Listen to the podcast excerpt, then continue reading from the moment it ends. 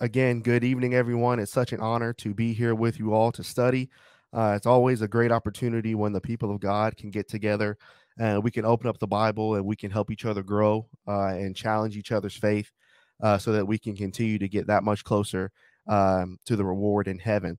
Uh, tonight, as mentioned before, uh, let's open up our Bibles to John chapter 5. John chapter 5, um, and we'll be examining verses 1 through 9. And again, our topic this evening is Lord, I just I just keep getting knocked down. Lord, I just keep getting knocked down. And so tonight, you know, as we as we look at this text and before we read it, tonight in a sense you may feel knocked down in some way. Maybe that's by sin, right? Maybe you feel knocked down that uh, where, wherever you are, whatever you're doing, whether it's at work, whether it's at home, whether it's in the local congregation, that your efforts, it feels like it's a waste of time. It feels like you're not being appreciated wherever you are. Maybe tonight you feel uh, frustrated with with life circumstances, with physical circumstances. Maybe tonight you might feel knocked down by temptation. Whatever sense of temptation or feeling knocked down you feel tonight, tonight's lesson is catered for you tonight's lesson is catered towards you. And so tonight, what we want to do, we want to give you some hope through the scripture. And so as we study this, what we're going to do, we're going to look at John chapter 5 and we'll read our text, verses 1 through 9. And before we get into our text, we'll give some background, uh, we'll give some reasons of why we're not down, but then we'll also understand the issue. I think it's very important that before we study any text, we have to understand what's going on so the text can be, the text can be so much clearer as we begin to study. So so let's read verses 1 through 9 and then we'll give a little background here before we really dive into our text. The Bible says in John chapter 5 starting in verse 1. After this there was a feast of the Jews and Jesus went up to Jerusalem. Now there is at Jerusalem by the sheep market a pool which is called in the Hebrew tongue Bethesda, having five porches. In these lay a great multitude of impotent folk, of blind, of halt, of withered, waiting for the moving of the water. For an angel went down at a certain season into the pool, troubling the water. Whatsoever then first, after the troubling of the water, stepped in, was made whole of whatsoever disease that he had. And a certain man was there, which had an infirmity 38 years. And when Jesus saw him lie and knew that he had been uh, now a long time, that case, he said unto him, Will thou be whole? The impotent man answered and said, Sir, I have no man when the water is troubled to put into the pool, but while I'm coming, another steps before me. And Jesus said unto him, Rise, take up thy bed and walk. And immediately the man was made whole and took his bed and walked. And the same day was the Sabbath. Lord, I just keep getting knocked down.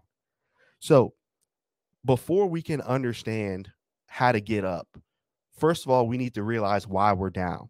So tonight, as we mentioned in our introduction, whatever way that you feel knocked down, you're down. So we need to realize why we're there. So here's just a few reasons I came up with of why we could be knocked down. Number one, we could be knocked down in this life because of natural causes. There's things that we cannot control. So some of us may feel knocked down and completely overwhelmed with our COVID situation. Some may feel completely knocked down because of because of health problems that they cannot control. So that might make you feel knocked down with something that you know you can't do anything about. Then, number two, another reason why we might be knocked down tonight is because of our own choices. I'm reminded of Luke chapter 15. Remember, the younger son went to the father and he wanted his inheritance early. The father gave him his inheritance, and the Bible says in Luke 15 that the the the rich or the young man uh, had a, lived a riotous life. And next thing you know, his friends are around, everybody's here, everyone loves him. But the next thing you know, he's eating with the pigs. Maybe you're knocked down because of your own choices. Then number three, here's another reason. Tonight we be, we might be knocked down because of the way that we've treated other people. See, we call this the sowing and the reaping rule, right? Whatever you sow, that shall you reap. I'm reminded of Jacob. Remember what what Jacob did, right? So he, with the help of his mother, spent some time finding ways to trick Esau. He gets the blessing. Esau wants to kill Jacob. Jacob has to leave because Esau wants to kill him. Now, next thing you know, now Jacob needs help Now he's talking with Laban, and now on his wedding day, he expects it to be Rachel. He takes the veil, and it's Leah. See, sometimes we're knocked down by the things that we've done in our own past. So, as we understand why we're knocked down, before we move forward, you have to get into your mind why you feel the way you feel right now. Because in order to get up, you have to realize why you're down. So, now, since we realize the reason why we're knocked down, let's keep building on. So, here's our background of our text here in John chapter 5. So, it mentions in verse number two that there was a pool. And that pool in the Hebrew, it's called Bethesda, having five porches. So here's what what this pool was. This pool was a place, according to verse 3, where great multitudes would come and the lame would be there. So essentially, what would happen is there would be a, a little piece of water coming out randomly from that pool. And the folk tale was that if someone touched that water first, whoever was lame would be healed, according to verse 4. They believed that the randomness of that pool was an angel stirring up that water. So once the angel stirred up that water, whoever got there first, they were healed. So now here's something that we need to understand. This is very important as we as we understand because if we take this literal, then it takes it out of context here in John chapter 5. So this is how we can know and imply using our using our biblical skills why an angel didn't literally just come and stir these waters up. Because if you really look at this, this is inconsistent with how the Bible gives out blessings. So there's never anywhere in scripture where someone gets a blessing because they're first. Well, I got here first, so I get the blessing. Well, because I'm here first and I get the blessing. Remember, Jesus teaches us a concept the first shall be last, and the last shall be first. So we we can't use this here in John chapter 5 that this is literal. So this was literally a folk tale. They believe, man, if I could just get to this pool first, I can be healed. So now what's our issue here? All right, so let's let's keep walking through our text. So so let's look at verse number 5. And a certain man was there which had an infirmity for 38 years. So now here's our issue.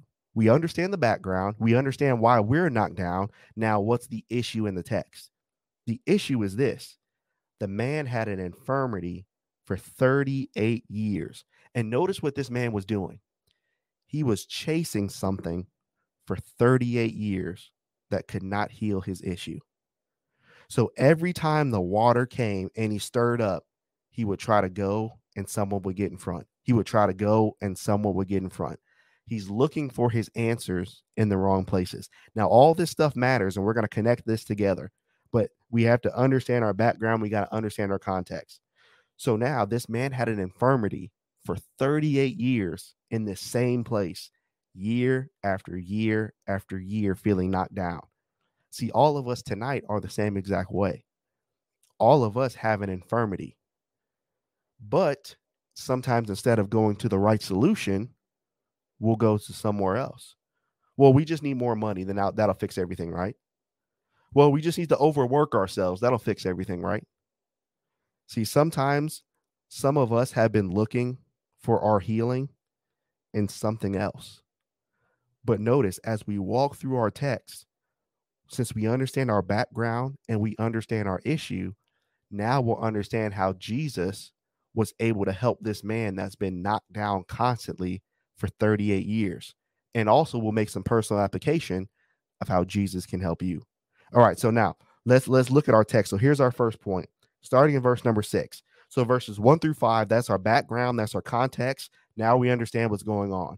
So now let's keep building on to what we're doing here. Verse number 6. Here's our first point. Jesus, as we're knocked down, Jesus knows about our case. Point number one as we're knocked down constantly, Jesus knows about our case. Look at the text. And when Jesus, what's the next two words? When Jesus saw, but notice the specific specifics that John mentions. Jesus saw him. So go back to verse 3 really quick. How many people were at that pool? It wasn't just him, was it? the Bible says that there lay a great multitude. So when you're going through your infirmity, you feel lost in the crowd, don't you? You feel like nobody really gets it. You feel like no one really understands what's going on in your life. But notice, Jesus knows your case. Jesus knows my case. Jesus saw him. So think about this the one thing in this life that we don't want people to do while we feel knocked down or while we're going through certain things, we never want people to forget that we exist. So, in your pain, in your struggle, in your temptation, in your hurt, in all these circumstances that you're dealing with, you feel lost in the crowd. And the only thing that you want is for someone to notice you, your pain. But notice, in this great multitude, the text says that Jesus saw him. I'm reminded of David in Psalm chapter 13, where David asks a series of five questions, right, in verses one, one, and two. But specifically, David mentions, How long will you forget me, Lord? And then notice this next question that David asks in verse one How long will you forget me? Forever? See, when we're going through our infirmity, now notice how long had he been going through this? This isn't a one month thing. This isn't a week thing. This isn't a year. This has been 38 years of constant disappointment. And every year he goes and he tries to get healed, but he goes to the wrong source. But now we understand that Jesus saw him. Jesus sees you. See, Jesus sees your struggle and he wants to help you. But now let's keep walking through our text here. So now we understand that Jesus saw him. So the singularity there in that crowd, in that big multitude, he singled him out. I saw him. But then notice what else the text says Jesus saw him lie. But what else is the next word? And he knew. So now let's stop right here. So, have you ever seen a young child crying, right? The young child might have been hurt the young child might have broken something, whatever it is. The mother doesn't understand what that pain is because her her body's okay. She might not have broken anything, but she can sympathize with that child. And have you ever seen a mother pick a child up and she might not know the exact pain that he's going through? But what does a mom always say? I know. I know. Isn't that comforting to hear? That even though you really don't get it, I hear that I know. So now think about think about this man of 38 years of this infirmity. I've been trying everything for 38 years and nothing's working. Actually, I've been trying the same thing for 38 years and nothing's working. So then the first thing my life changes in verse 6, Jesus, he saw me. But then not only did Jesus see me, but he understands as if he's been here next to me for the last 38 years. So I'm reminded of a couple things here. Keep your finger there in John chapter 5. We're going to keep building. But notice is look at Romans chapter 8, if you will. Romans chapter 8. And again, this is the beauty of Jesus understanding what we're going through. Uh Romans chapter 8, starting in verse 27. Now notice what our text mentions here. And he that searches the heart, what's the next word? Knows. What did he just say? In John chapter 5, verse 6, when Jesus saw him, Jesus knew. Isn't that amazing? So now watch this. And he searches the hearts and he knows what is in the mind of the Spirit because he makes intercession for the saints according to the will of God. So, isn't that a wonderful thing for us as New Testament Christians that the same way that Jesus knew this man who's been suffering for 38 years, whatever way that you feel knocked down, Jesus knows. I know. Now, look at this. Well, you might be skeptical. Well, okay, Jesus might know, but Jesus hasn't gone through my exact. There's not a biblical example in the scripture of the exact pain that I'm feeling. So, how can Jesus really understand what it feels like to be me? Well, I'll answer that. Look at look at Isaiah chapter 53. This is the reason why Jesus can understand exactly your pain because we might not have an approved example of what you're going through and then Jesus goes through it in scripture. But watch this Isaiah chapter 53, verse number three. Notice our text. He, talking about Jesus, he's despised. So he knows what it feels like to be despised of men. He's rejected of men. So now watch this. Jesus was a man of what? Of sorrows. So what's included in sorrow? Is it just one thing? So now every sorrow, every pain, everything that we feel that can knock us down, guess who knows what it feels like? Even though he might not have gone through the specific thing. Jesus. Because what does Isaiah say he was? A man of sorrows. Then he builds on this idea in the text. Not only was he a man of sorrows, the word and in our English language, it connects two ideas. So not only was he a man of sorrows, and is connecting another idea. So what else was he? And he was acquainted with grief. Have you ever sat there and thought about that? Jesus knows, and this this is a this is an incredible thought. When you think about that word acquainted, that's something that you have familiarity with. So it's it's not foreign to you. So is it possible that every day our Lord was here, he was acquainted with some type of grief? Because he was a man of sorrows and he was acquainted with grief. He knows he knows, brethren. And then, even though Jesus was all that for us, Jesus was all that for them there in, in, the New Testament, and we hid our faces from him. And he was despised, and we esteemed him not. So Jesus knows what it's like to be you, to be us. So now let's go back to our text here in John chapter 5. So now this man understands I've had this infirmity for 38 years. Then, verse number six, Jesus sees me. Jesus knows that he'd been there, but watch what the text says. Jesus knew that he had been there. What does the text say? For a long time. So Jesus knows what it's like to suffer for long periods of time. But notice how specific the text gets just in that one verse. Not only did Jesus see him, not only did Jesus know how long he was there, but Jesus knew his case. I know the exact pinpoint problem of why you're suffering. See, it's one thing for someone to know an idea of what you're going through, but that's not the same as somebody who knows. There's no questions. I know exactly what's wrong. And number two, I know exactly what you need. So now Jesus knows our case. When you look at that phrase there, Jesus knows our case. If you look at that, he knows how long, he knows how much it hurts, and he knows how long it's been hurting. So, right now in our Tuesday class here at the School of Biblical Studies, we're going through the book of Job, which has been a, an amazing study. And our faith has increased through each chapter. And after each class, I always ask the same question How is your faith?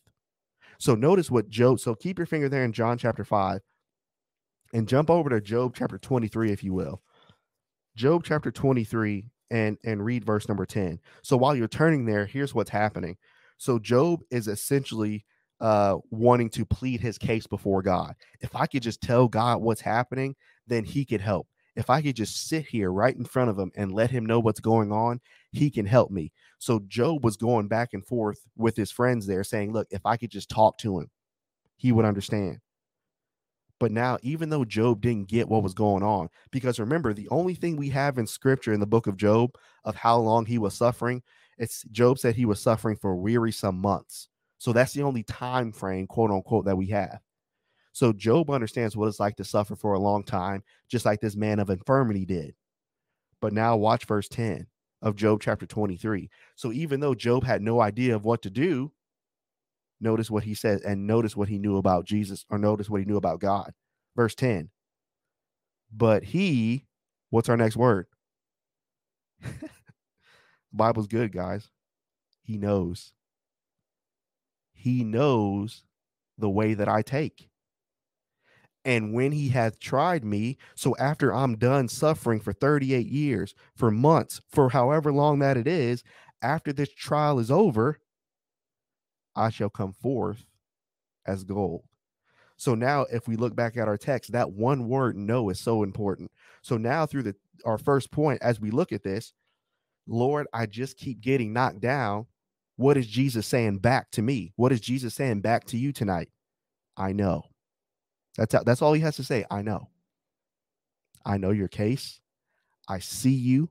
I know you've been suffering for a long time, and I know your case. I know. I know. But now, point number two Lord, I just keep getting knocked down. Jesus is saying, okay, I know your case. What's point number two? Point number two, Jesus wants to heal us. So it's one thing for someone to to know something. It's another thing for someone to offer a legitimate uh, solution. Okay. So now, as we look at point number two, not only does Jesus know and understand and see us, but number two, Jesus wants to heal us. So now let's read verse six again. And Jesus saw him lie, and he knew that he had been there a long time, and he knew his case. And so now Jesus understands all this. But now notice the one question that Jesus asked this man Wilt or do you want to be made whole? You want to be made whole. See, Jesus literally wants to help us. See, Jesus understood his case but ask them one question Do you want to get out of it? See, now Jesus is asking us the same thing today. I understand you've been this for a long time. I understand you feel like this isn't happening. I, under, I understand what's going on, but that's not my concern. Jesus' concern is do you want to be healed? So now, all of us, naturally, what are we going to say? No one's going to deny that. Yeah, we want to be healed from whatever we're going through. But notice this man would say the same thing all of us would say. Look at verse number seven. So after Jesus asked that simple question, Do you want to be made whole? Verse number seven. Then the impotent man answered him and said, Sir, I have no man. When the water's troubled and put me in the pool, or when the water is troubled to put me into the pool, but while I'm coming, another steps down before me. So now, again, go back to the original question Jesus asked. What did he say? Do you want to be whole? So he didn't say yes or no, but what did he start doing? He started complaining. See, here's what we do too. Sometimes Jesus offers solutions to our lives in a lot of different ways. Jesus offers solutions through people. Jesus offers solutions through circumstances. Jesus offers solutions through the word of God, through preaching, through Bible classes, through all these other things. But instead of going to those solutions, what do we do? Just like he did in verse 7. We start complaining. But what did Jesus already say in verse 6? Jesus already said, I know. But what do we do? Well, Lord, I got to explain what's going on. Watch verse 7. First of all, Lord, no one's been here. You know, you know what that feels like, Jesus? I've been here for 38 years trying. No one's been here for me. No one. And then on top of no one being here, by the off chance that I happen to get by that water, by the off chance that I actually get to go to something that someone says can heal me, someone else gets it. Someone else gets in front. So then all of us would say the same thing he did in verse 7.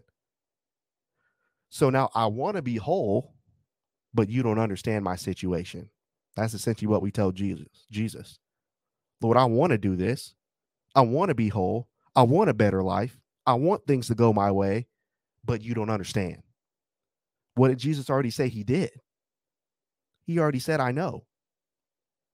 So now his three excuses was there's nobody, there's there's been nobody in my life for 38 years every time I try to do something else to get healed, someone else gets it before me. So essentially, Jesus, I'm tired of trying because for 38 years, I've been getting the same result. You ever feel that way? So maybe that tells us, just like this impotent man in John chapter 5, if we've been doing literally, literally in the in the literal sense of that word, if we've literally been doing the same stuff no wonder we're tired. Because what was he doing for 38 years? Same place, same pool, same results. Lord, I want you to help, but I'm tired. But notice what Jesus is really asking him. Yeah, I know you're tired, but you haven't tried me. See, maybe sometimes we say we try Christ, but if we're still having the same results, it's possible that we're really not doing it the right way. And so this leads us to our next point of how we can start to do it the right way. So now, Lord, I mean, I just I just keep getting knocked down. I don't I don't know how to do it. I can't I can't do this anymore. Jesus knows. He knows about my case. He knows about your case. Then number 2, Jesus literally asked one question, do you want to be whole? Yes. So then number 3, what does Jesus expect? Here's our third point. Jesus expects us to exercise faith. Jesus expects us to exercise faith. Now let's keep reading through our text here as, as we're walking and as we're building together. All right, uh, verse 8. So Jesus saith unto him, Rise, take up thy bed, and walk. And immediately the man was made whole, and he took up his bed and walked. And on the same day was the Sabbath. So now, Jesus understood the problem. Jesus offered a solution. But notice, there's always something for us to do. See, sometimes we kind of think of uh, Christianity and Christ as um, I've heard someone say, think of it as a genie, right? If we have the right heart, if we cry enough, if we do all this, then all of a sudden it's just going to end up working out. That's not how Jesus operates. Okay. He operates by understanding what we're going through, he operates by giving us literally all the solutions possible but then he expects us to do something about it. So now what did he tell this man to do in verse 8? The first the first action word. Jesus said unto him, rise. So now stop right there. If you're taking notes, circle that word. See, when you study, you got to look at every word. It's very important.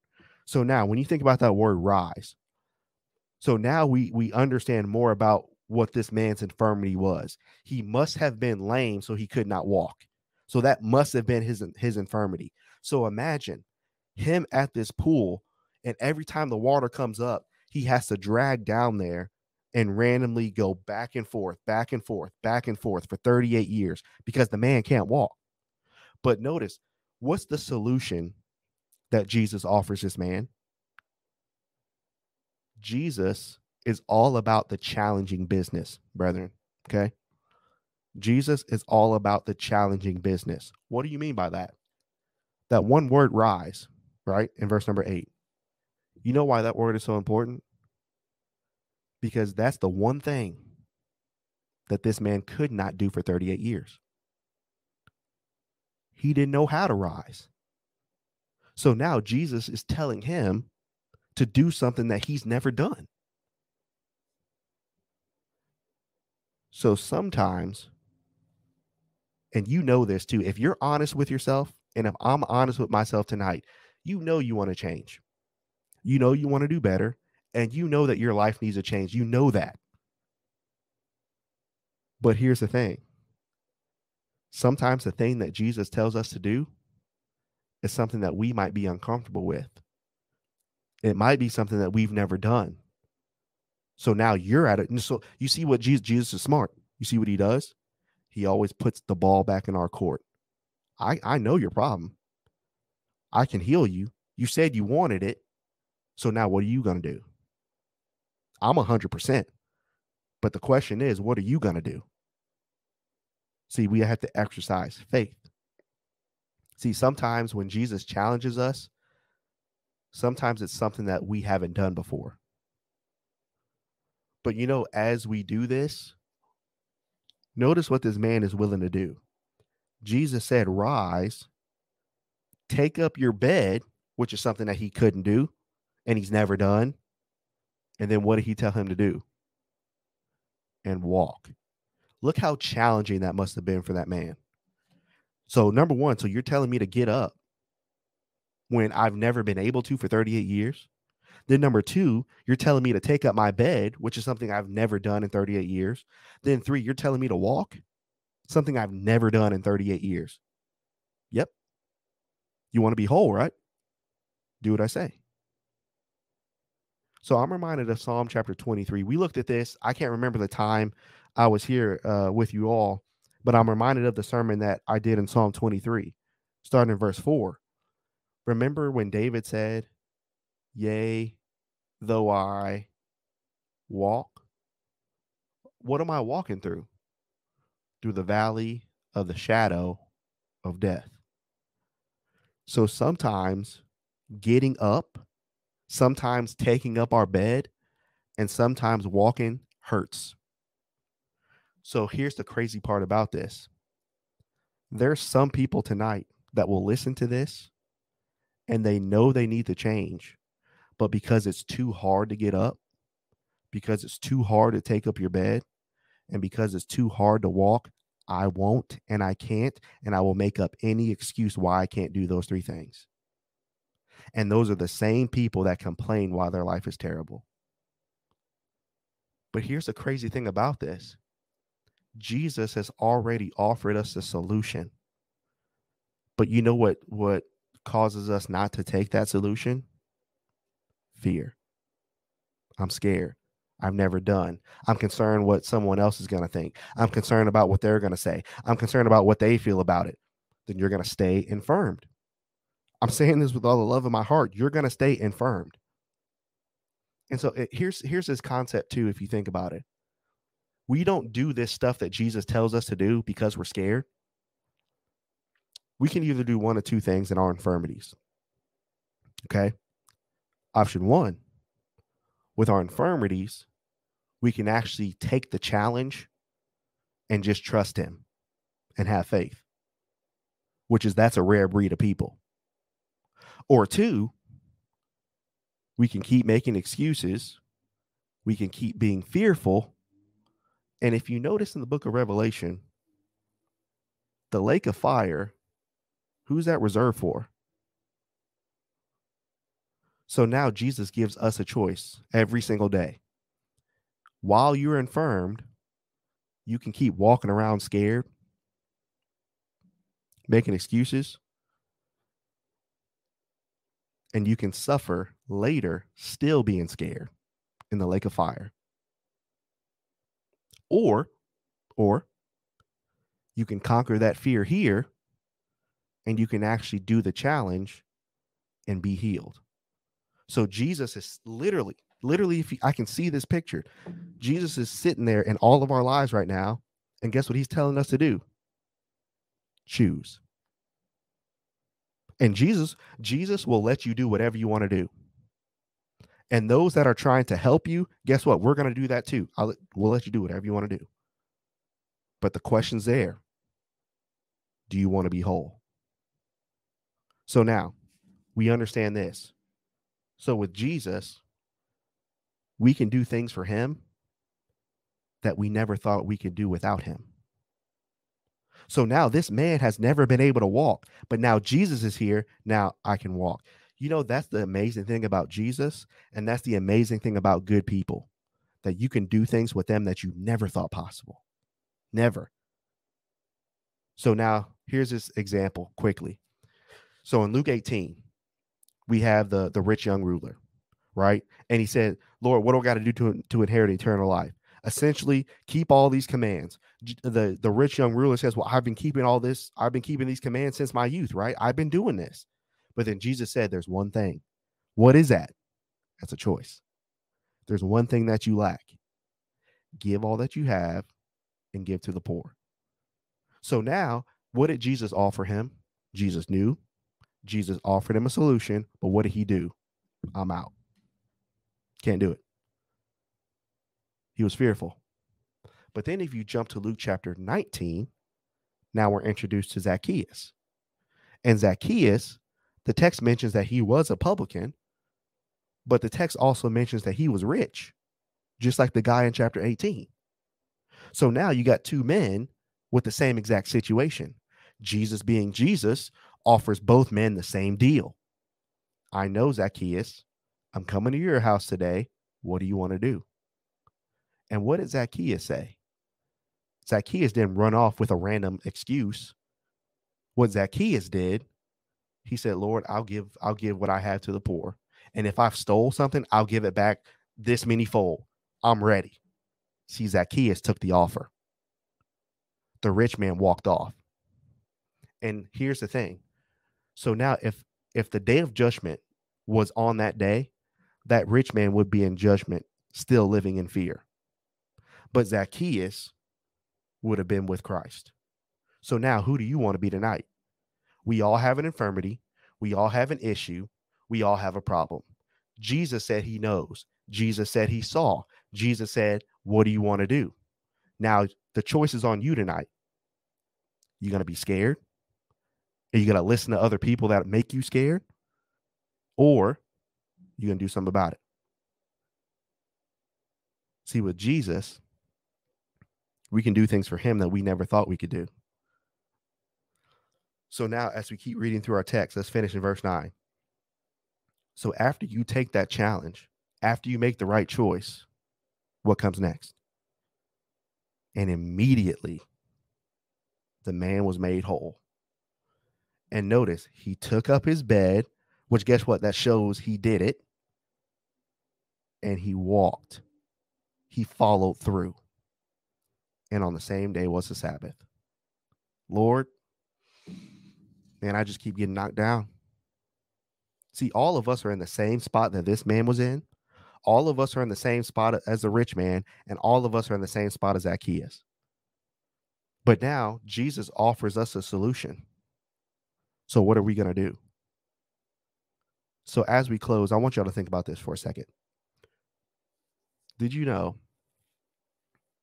that every Sunday, every Wednesday, every opportunity that we have to study, every other great avenue in which the which the gospel gets out today. You know what that is? That's Jesus offering you his solution. But because it's too hard, because I'm scared, because I don't want to think what they're going to think about it, I'm not going to do it. You've made your choice already. And sometimes you got to let people make their choices. But there's going to be the rare few that understand where they are, understand that they need to get up out of where they are, and they're going to take the offer that Christ has to offer. So tonight, will you let Jesus come help you and heal your infirmity? Or tonight will you find notice the notice what i'm saying here. Or will you find reasons to go? Find reasons to leave him. The choice is yours. Lord i just keep getting knocked down. I hope tonight that you'll take his offer that you'll consider his offer that you'll consider i need him. This might be hard. This might be something i've never done. I might not feel ready for it I might not feel worthy for it, but I'm to do it because I know He's the one that can help me. I hope you'll take that opportunity. So before I give it back to uh, Brother Owens, let's uh, go to God in a word of prayer. Father in heaven, hallowed be thy great and thy holy name. Father, we're thankful for another opportunity that we have to uh, study the scripture. We're so glad that you have left thy written word uh, for us to study. Uh, we're so thankful for uh, all these these great accounts in scripture um, Father, we're so thankful that as we study through this text tonight in John chapter 5, that uh, we see that you understand, that you know, and that you have offered all of us a solution. And Father, you have uh, expected us to exercise faith. Father, I pray that all of us and everyone that that listens to this will be able to self-examine themselves, uh, to be able to see where they are, and to be willing to understand that they need to make a change in their lives. Father, I pray that there will be good brethren and good people around to help them to make that change, to get closer to thee. Father, we're so grateful for this opportunity that we have to grow with thee, to have our, our faith tested um, so that we can come forth as gold. Father, we are so grateful for everything that thou hast done for us, and we're thankful for thy son and his sacrifice. We ask that you continue to be with us um, and guide us as we continue to uh, try to do thy son's will here on earth. That's his name we pray. Amen.